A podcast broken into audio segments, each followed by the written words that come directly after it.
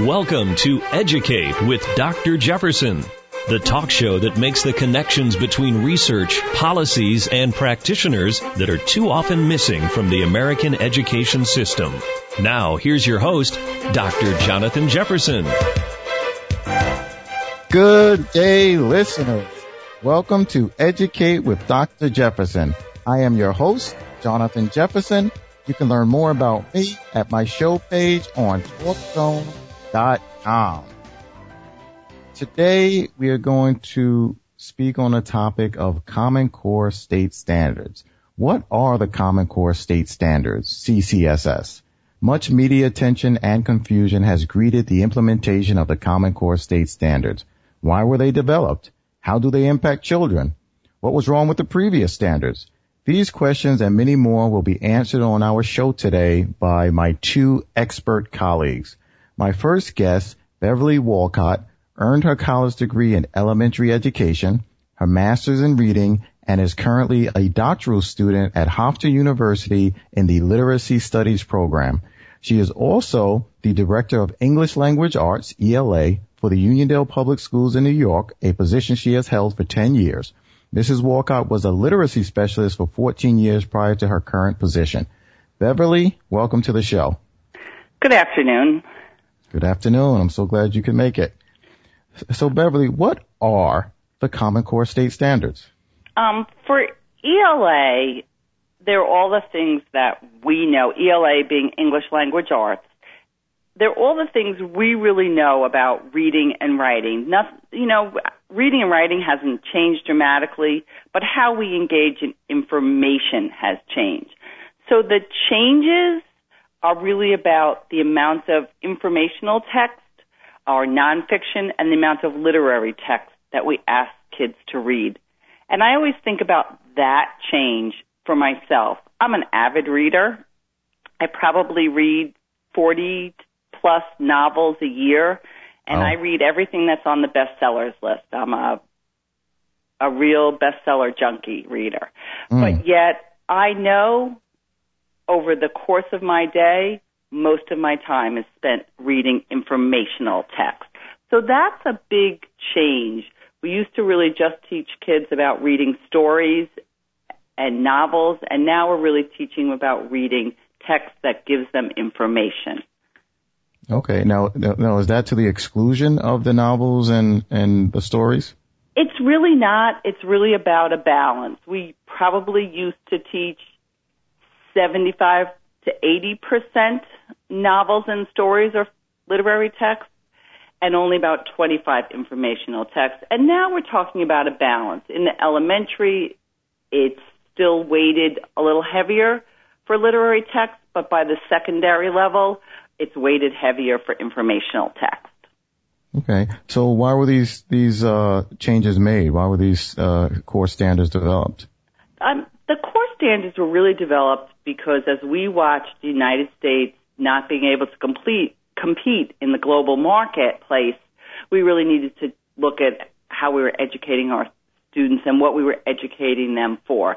And it used, in my day, um, the teacher had all the knowledge. They stood up in front of the room, they gave us the information, we gave it back, we were a very good student. Now, anybody can get any information they want but how do they understand what the information is really telling them? And that's what they need to do.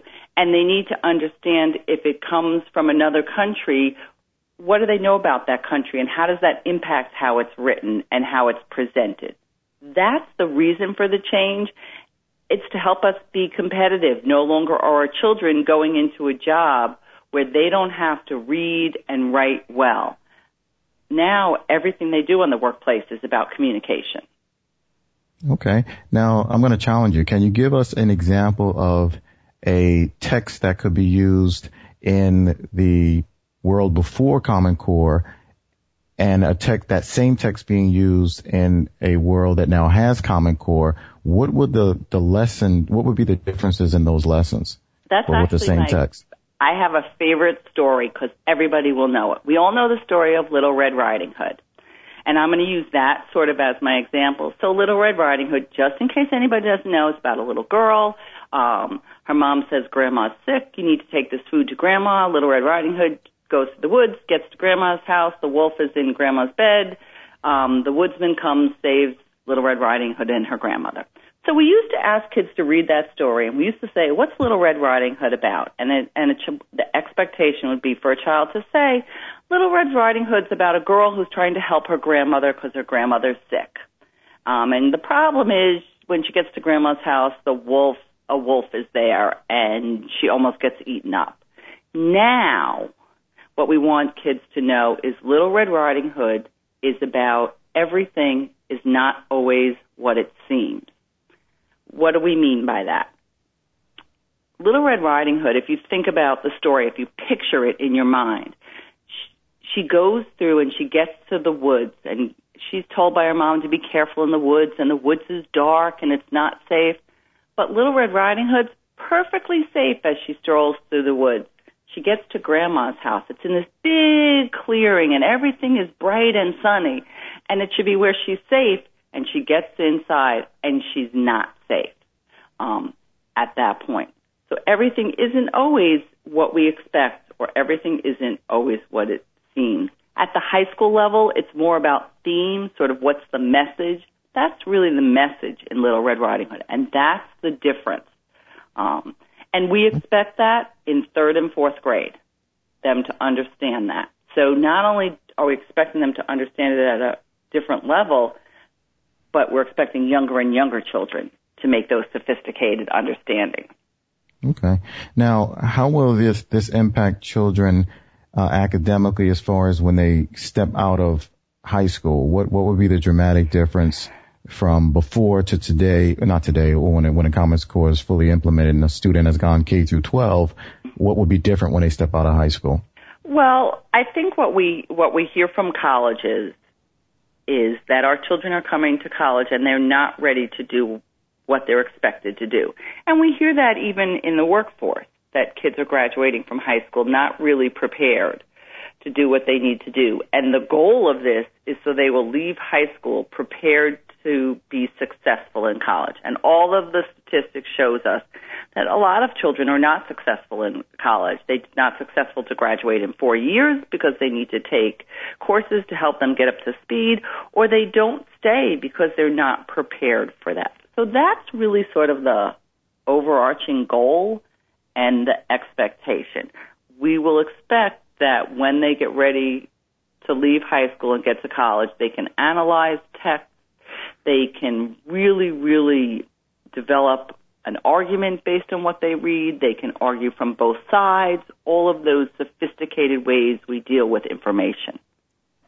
Well, when I hear you uh, explain the standards, uh, it doesn't sound like something anyone would have a complaint about. If I heard that, hey, these are the standards and the expectations for your child moving forward, I would say great.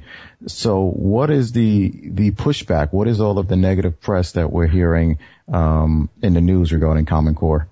I think unfortunately people are linking the Common Core standards as an entity with the way we are currently assessing kids in terms of high stakes assessment. And although they're related, the standards in themselves perhaps are not bad, but the the high stakes assessments prior to really having kids where they need to be in terms of the common core i think is really what people object to although that's not how it it comes out okay well now i keep using the argument maybe i'm you know maybe I'm a little off. You can you can uh, uh, correct me on this if if need be. I keep using the argument that if we if we're only in a second year of full implementation of uh, Common Core standards, and I'm a fourth grader taking an exam, the exam is is is structured under the assumption that I had that rigor from kindergarten through fourth when I've only really begun being introduced to that level of rigor in the past two years. Therefore, the test is not going to accurately assess what I should know at this point. Is is that accurate, or is or is the test developed in a different way? I mean, yes, that is accurate, um, and at and so when they do when they the test first came out, um, the expectation was the kids wouldn't be at proficiency level. Um, but we really needed to see where they were in terms of the expectations of proficiency. But you're right. Um, perhaps, in my humble opinion, a phase-in model for the assessments would would have been better, much like being done at the high school level, um, where in in ELA this year's current ninth grade or students who entered ninth grade this past September, they will be the first students who take the new Common Core English assessments, or the first students who are required to, because students, you can give it now if you feel your students are ready for it, but they are the first ones who are required. And so we have the time to really, first off, really see a few of the tests, really understand the tests, because um, it's very different than what we're used to using, understand the new language, and really get our students ready. Unfortunately, that is not how it was done at the three through eight level. And I think that's why there's this outcry against the standards when it's really against the way we're assessing students in terms of the standards. And do you think possibly they should have been more, they being the state departments that uh, created and issued the test, maybe they should have been more upfront with the with the public and saying that you know these th- this is just a uh, um, we're testing the model. This is, you know, don't, don't get frazzled over it. We're not going to judge you based on this because I, I think teachers and, and, and, and parents are feeling that their children are being judged based on this, these tests. And they are. I mean, even if we say they're not, of course they are. And students are judging themselves on these tests. And teachers are judging themselves on how well their students do. I think they were honest about it but they tied it also to how they're evaluating people. So though they were honest that that's what they thought would happen, they made, you know, they told us scores would dip. They told us kids that were proficient before would not be. The problem is they still tied the results to teacher evaluations, to how we evaluate students, to how we provide services. So they were honest on one hand and a little bit dishonest on the other.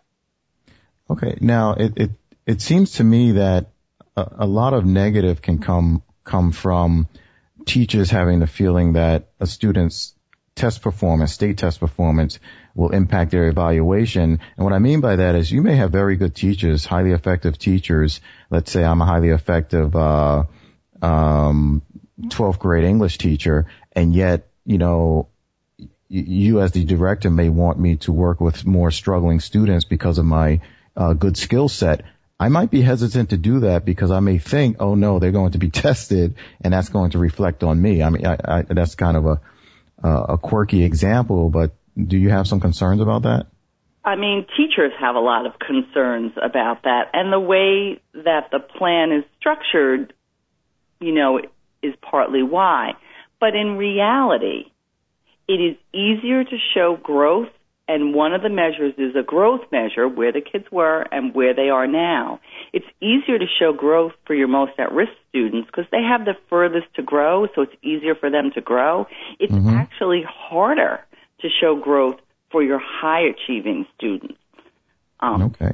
And unfortunately, it's also a little bit unfair if you teach ELA or math and you teach social studies or art or music or one of the other subjects that your results aren't on these high stakes, fully implemented Common Core assessments. Okay. Well, this is excellent information, but Beverly, we need to take a short break. Stay tuned. We'll be back with more right after this.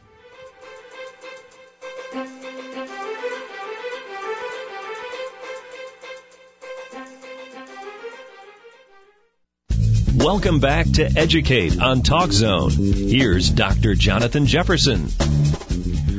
Welcome back. Welcome back. Welcome back to the show and our discussion with our expert guest, Beverly Walcott. If you'd like to join our conversation, the phone lines are open, 888-463-6748. That's 888-463-6748. We're taking your calls on Talk Zone. Uh, Beverly, just before the break, you mentioned how uh, there was an imbalance or an unfairness uh, against teachers who uh, teach English language arts and mathematics, whereas uh, teachers of uh, other subjects such as physical education, art, uh, music, uh, whatever the case might be, aren't under the same microscope.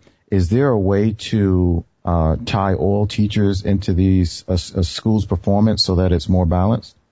I mean, some schools have chosen to do that and how they design their APPR plan, and that's sort of been the trend from the first year of APPR, um, which is the annual professional performance review process for teachers, into the second year because there was some of that feeling, but but in reality, when the information goes public, and that is the future, um, it is the ELA and the math teachers whose names will be associated with their data. And that's a little of a daunting feeling because it's a name and a number. It's just as daunting as we're evaluating, we're saying a child is a level four or a level three or a level two or a level one based on one day or one assessment because it's over multiple days of their performance when we all know that one view is not, you know, the only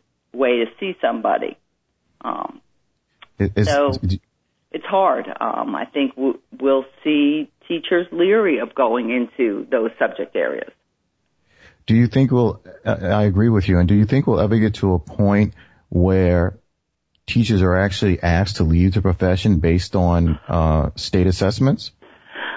I mean, I sure hope not. Um, I mean, I think that it is one piece of information we have about a teacher. And certainly, we expect teachers to help our kids reach the goals that we set for them, um, be it a state assessment or other assessments or performance goals or whatever it is that we set for them. Um, but I really, um, I really just don't believe that we'll ever use that as a sole window. I think it just will never happen. Okay. Certainly not um, in New York. Okay. And I hope you're right, because uh, we do need, we actually need more uh, teachers coming into the profession. But we also, as professionals, we need to, I'm going to say, police our profession better. We need to make sure that everybody is doing whatever their job the best that they can. Um, Absolutely. Now, now let me ask you. Uh, for several years, the concern before Common Core, the concern was that uh, teachers were teaching toward the test. Um, if teachers focus more on creatively uh, or, or, using differentiated instruction to meet the higher standards, do they even have to think about the test? I mean, wouldn't simply striving toward those standards help students perform well? I mean, I think that teachers have to teach the structure and the format of a test. Just like if you remember when you took the SATs, you know, you needed to know that to answer a sentence completion question, this is the way you answer that type of question. I don't think we could ever not teach that because that makes us more effective as test takers.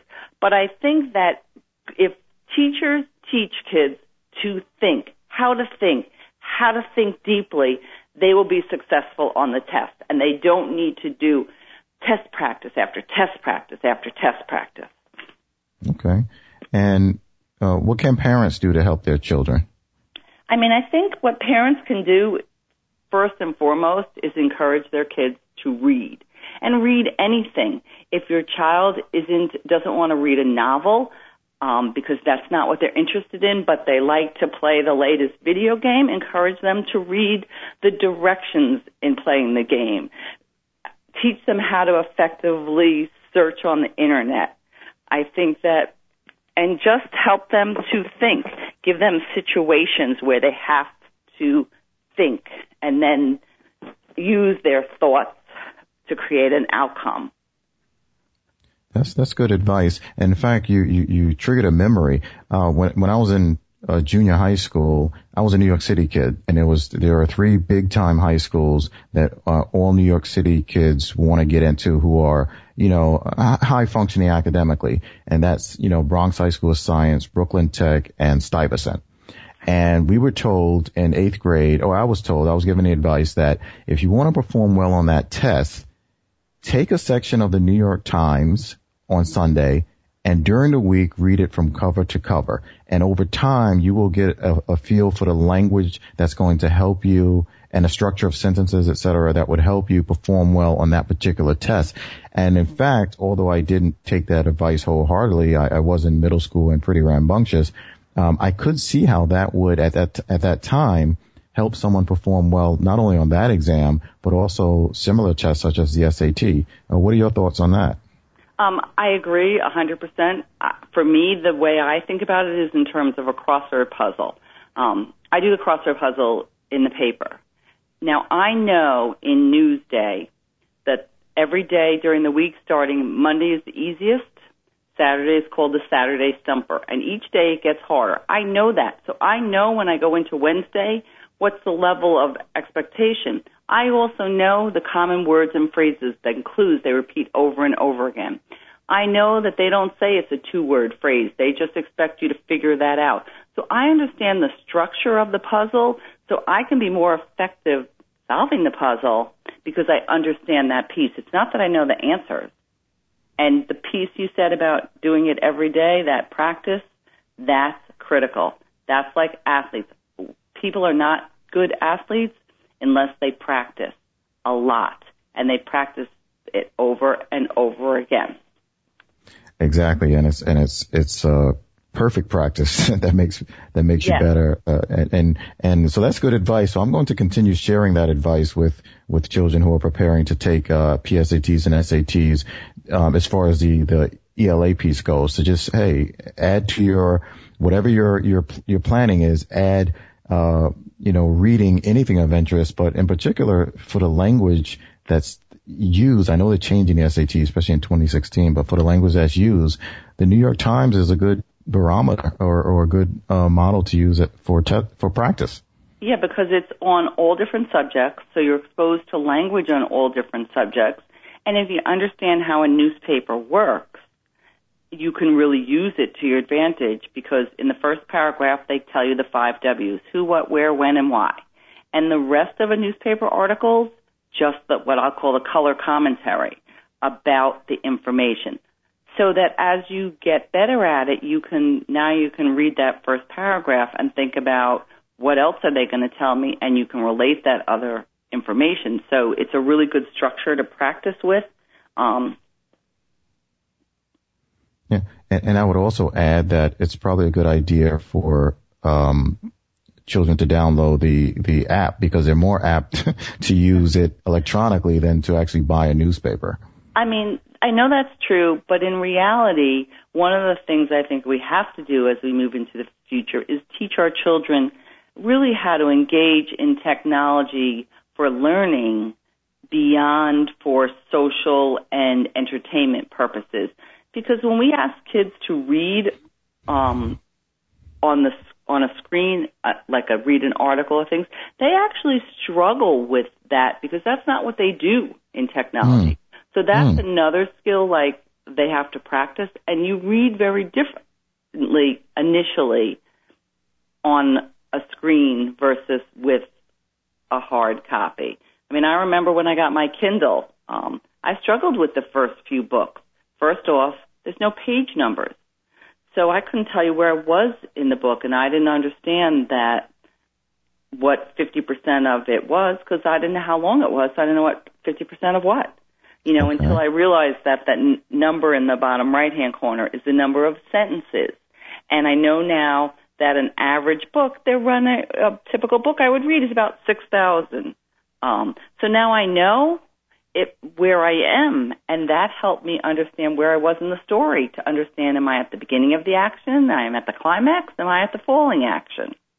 Actually, you're, you're more diligent than I, because with my Kindle, I've I've started downloading more audiobooks and, and and and fewer of the, of the reading text. So uh, I, I like the voices in my head better. okay, now getting back to the Common Core state standards, for English language arts, they have what is called the anchor standards. Could you explain that to us? Sure. The, the standards are actually, um, for, for reading, are really divided into, in reality, really three areas. Key ideas and details. That's the comprehension skill that we all know. Reading about it, understanding what it's telling us about, being able to decide what it's mostly about, and sort of being able to analyze it. Um, the second piece, and I think this is the biggest change, is what's called craft and structure. This is about interpreting words and phrases and how an author uses them. It's about analyzing the meaning of text. It's about knowing when you read a newspaper that the first paragraph is sort of the summary of the article. That's something you would know about text, knowing that a science text typically follows from sort of here's the problem, here are the steps we're taking, that science methodology. Social studies information is very often presented over time. And then looking at point of view, understanding like who's written it, why they've written it, sort of what their purpose is. That's craft and structure. That's very different than how English teachers have typically taught. Then the third major area is the integration of knowledge and ideas, and it's sort of seeing how texts relate to other texts and how one set of information we learn links to other information.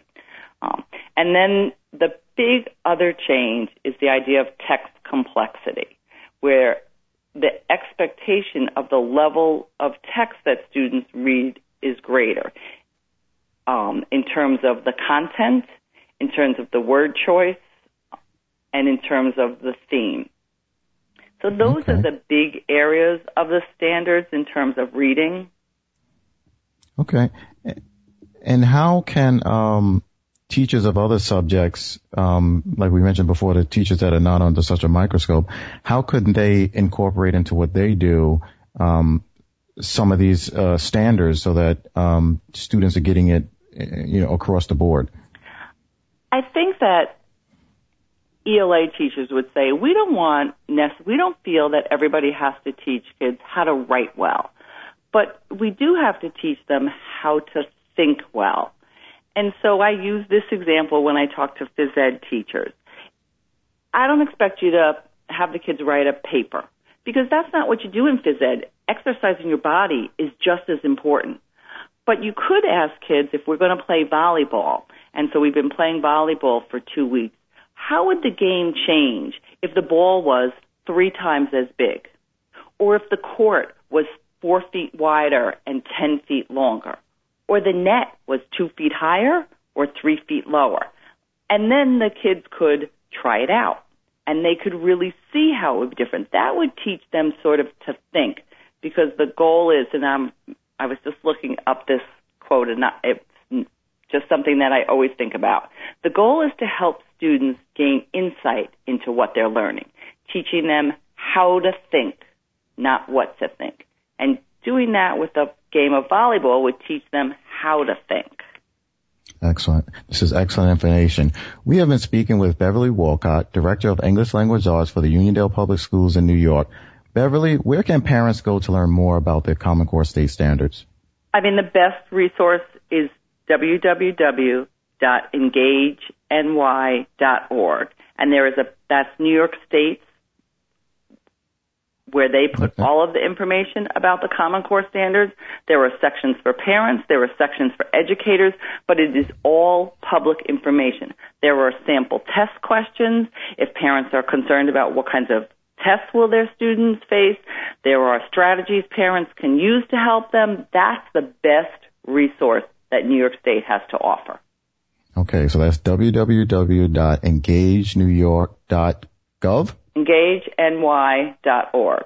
All right, engageny.org, ny.org. Okay, Beverly, thanks so much for joining us. Thank you for having me. I appreciate it. Stay tuned because my next expert colleague will share facts about Common Core state standards as they relate to mathematics.